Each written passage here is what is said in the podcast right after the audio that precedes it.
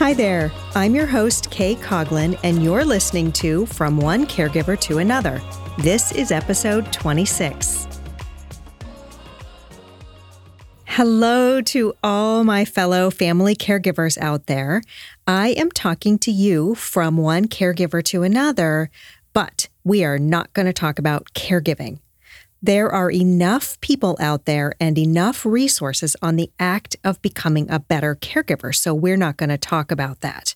But I am here to talk to you about how to be a person first, your own person first, who just happens to also be a caregiver. And this isn't a model that's really totally foreign to us. I mean, parents do this all the time, right? So it's not easy, but it's totally possible to live from that place of and. It sounds something like this I am an entrepreneur and a mother and a wife and a caregiver. And you know, these all can get fair time from me, and I can ask for help with anything I want with all of these roles. I do them all. So, while I do believe that you will become a better caregiver as a result of living your own life and becoming more fulfilled, because that's what I've done in my life, that is not my chief goal here. My work in this world is about you and me and becoming our best selves, figuring out how to live the lives we really want, all while being caregivers. And this is a real honor for me. I feel so delighted to be spending this time with you, helping you sort through this the way I have sorted through it over the past few years. So, I feel like we need to start at the very beginning of the caregiver's journey. I want to talk about the story that we step into when we first become a family caregiver. I noticed this back when I became a caregiver that it felt like somebody else wrote this chapter in my life. But back then, I couldn't really find the words for it. I didn't know how to describe that I was living a life that I wasn't choosing the roles. I wasn't choosing the story. I wasn't choosing the characters. I wasn't choosing how it was going to play out. And you know, I wish somebody had pointed this out to me so that I could have seen it back then. There were just so many expectations and assumptions about what I would be like as a caregiver, how my life would change, the things that I did not have control over, and how I would conduct myself in the caregiving situations. I didn't know back then that these details of the story, they're not necessarily true. That we actually do have a choice, and these expectations people have for us, it's just really one way that it can be done. And I felt really trapped by these expectations, by these stereotypes. But then it finally occurred to me to ask if I had a choice about this stuff. And mostly when I remembered to ask and then got up the courage to ask, the answer seemed to be a big fat no. As in, no, I wasn't really allowed to ask for help or expect other people to change their lives too, since as the primary caregiver, I was the one who had agreed to do everything all the time, right? So, no, actually, I couldn't impose myself on anybody else and I couldn't be seen as an inconvenience. But this made no sense to me because I was beginning to learn that in all areas of life, we always have a choice. So I started questioning these stereotypes, and it turns out that none of it has to be true. Even family caregivers are allowed to do whatever they want and make different choices. Doing it differently might not be an easy choice to make, but it's possible. And since I wanted to be me and live my life, a life of my choosing, even while being a caregiver, I had to figure this out. I had to figure out how to do this. I had to figure out how to think in a new way. But before we get there, we really have to talk about these stereotypes because these stereotypes of caregiving they're so strong in our families, aren't they? The thing to know about stereotypes is that they aren't true. There has never been a person born that is an exact, perfect example of any stereotype.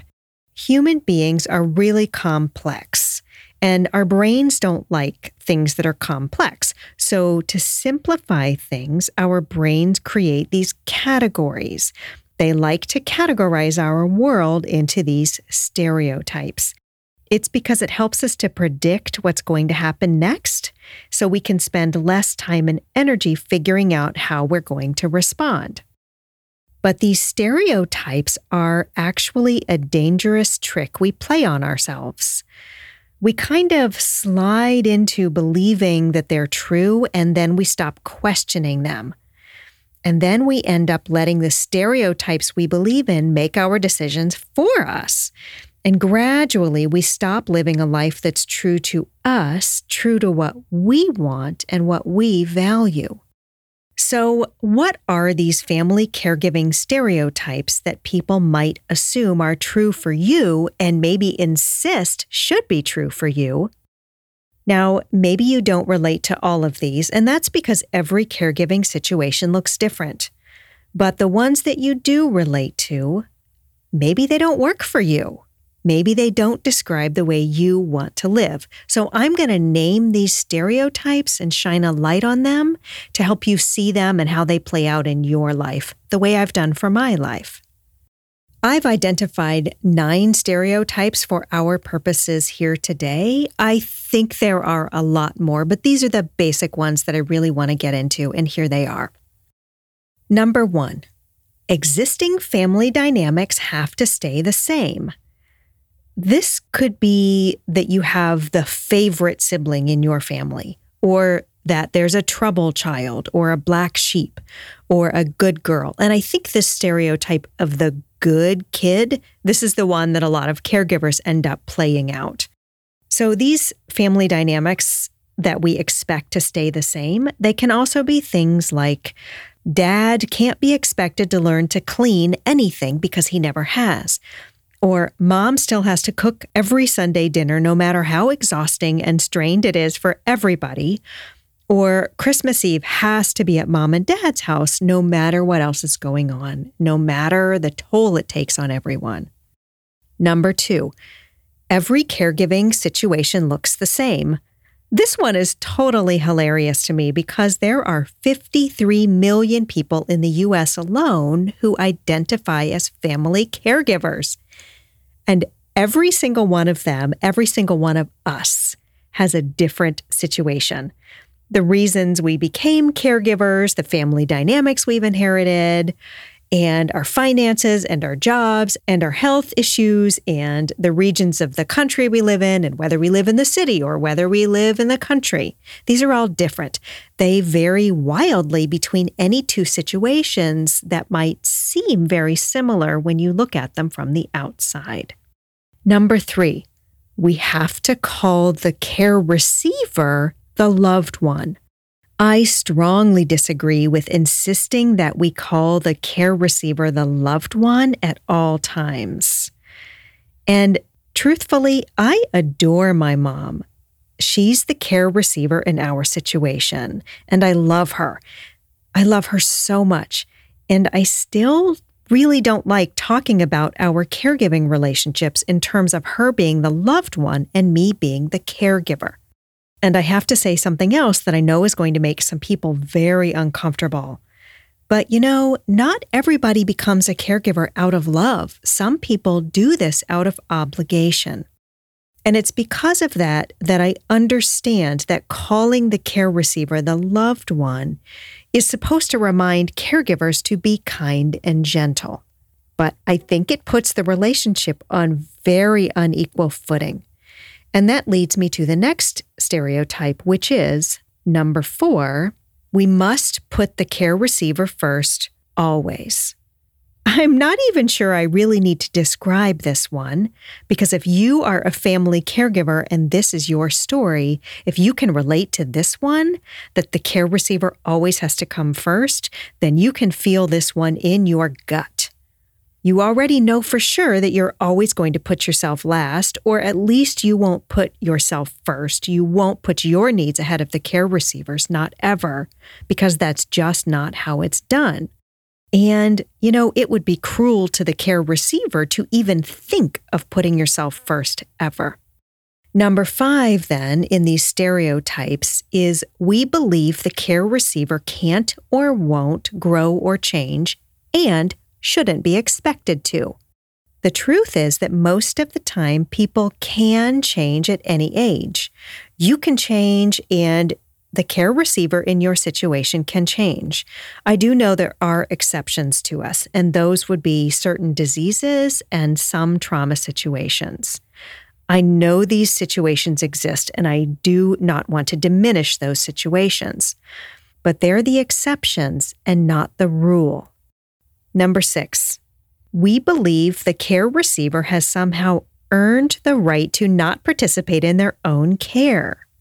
Yikes, we are actually trained to let people off the hook in terms of making changes in their life just because they've reached a certain age or a milestone like retirement. This retirement myth or this story of being too ill that you have earned the right to sit around and fall apart. I don't understand that at all. I know it causes a lot of heartbreak and a lot of suffering for not just caregivers, but also for care receivers. For people to expect that, that you have somehow earned a situation where you can sit around and disintegrate, that's not good for anyone.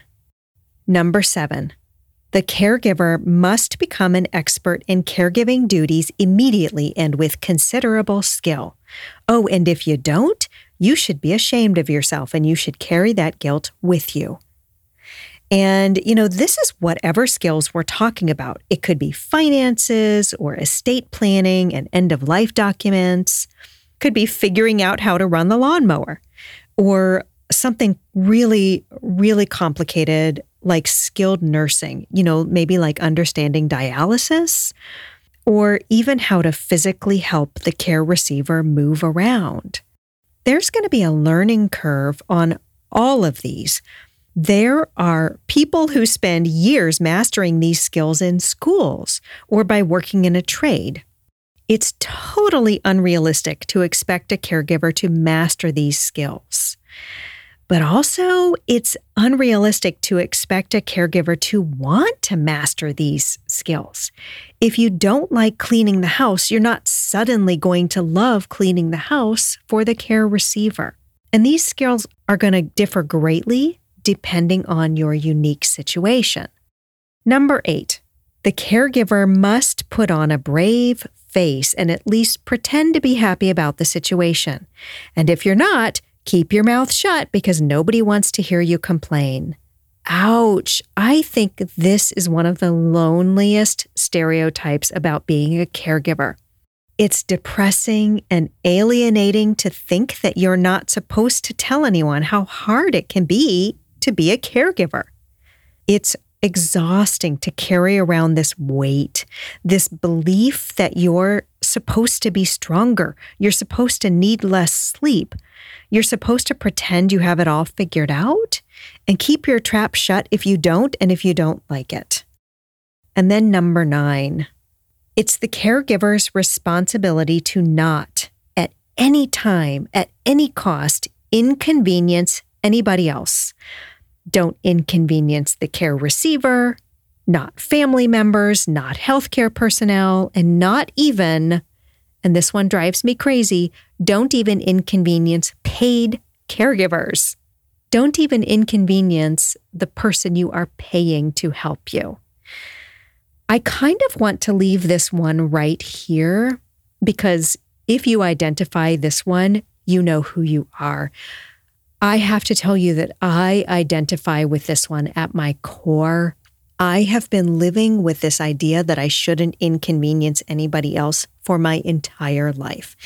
And I mean, when I was a student and when I was an athlete running track and when I was in college and as a wife and as a mother and now as a caregiver and even when I was a colleague. I really felt like I shouldn't inconvenience anyone else. And if this speaks to you, I am talking directly to your heart from my heart. I know the pain, I know the loneliness, I know how hard this one is to overcome. I'm here for you and I see you. And that's really the truth with all of these stereotypes. I see you. I know that these might not be true for you in the way that they haven't been true for me. And I know what it might feel like to be up against a wall, up against a system that isn't designed to accommodate for the fact that you're different and you don't relate to these things. So let me go over these stereotypes one more time here for you, real quick, because what I really want to leave you with today is having named these for sure, but also having an understanding of them so that you can think back and figure out how they really relate to your life and what it might mean for you to start to dig in a little bit and really think about are these true for you? And are there any of them that you want to change and maybe want to buck the system over time?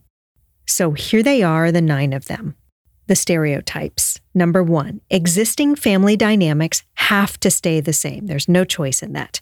Number two, every caregiving situation looks the same and there is one solution and only one solution for all of us. Number three, that we have to call the care receiver the loved one at all times. Number four, that we must put the care receiver first and always. Number five, we believe the care receiver can't or won't grow or change and should not be expected to. Number six, we believe that the care receiver has earned the right not to participate in their own care. Number seven, the caregiver must become an expert in caregiving duties immediately and with great skill. Number eight, the caregiver must put on a brave face and at least pretend to be happy. And if not, keep your mouth shut because nobody wants to hear you complain. And number nine, it's the caregiver's responsibility to not, at any costs, inconvenience anybody else. So I want to ask you which of these resonates most with you? I really want to hear from you. What's your situation like? Are there stereotypes about being a family caregiver that you would name a little differently, or maybe big ones that you think I've missed here? Because we're all different, I want you to challenge me on this. I want you to talk to me about what your life is like as a caregiver. You can leave me a comment below. You can email me. My email address is k at facilitatoronfire.net. That's K A Y at facilitatoronfire.net. Thank you so much for being here with me today. You can learn more about me and my work at facilitatoronfire.net. That's facilitatoronfire.net. And at my website, you can also sign up for my newsletter, which is also called From One Caregiver to Another. Please follow me on Instagram. There's a link in the show notes if you want almost daily doses of straight talk from me for family caregivers like you and me who are tired of feeling trapped by the traditional definition of being a so called good caregiver. If you liked this episode, please consider leaving a review, and that's going to help other caregivers find their way here. And definitely tell a caregiver friend who also needs a boost in their confidence to design and live their best life, which, oh, just happens to include their caregiving responsibilities. But it's a life that doesn't have to be centered solely on those duties. I can't wait to be here with you again in the next episode.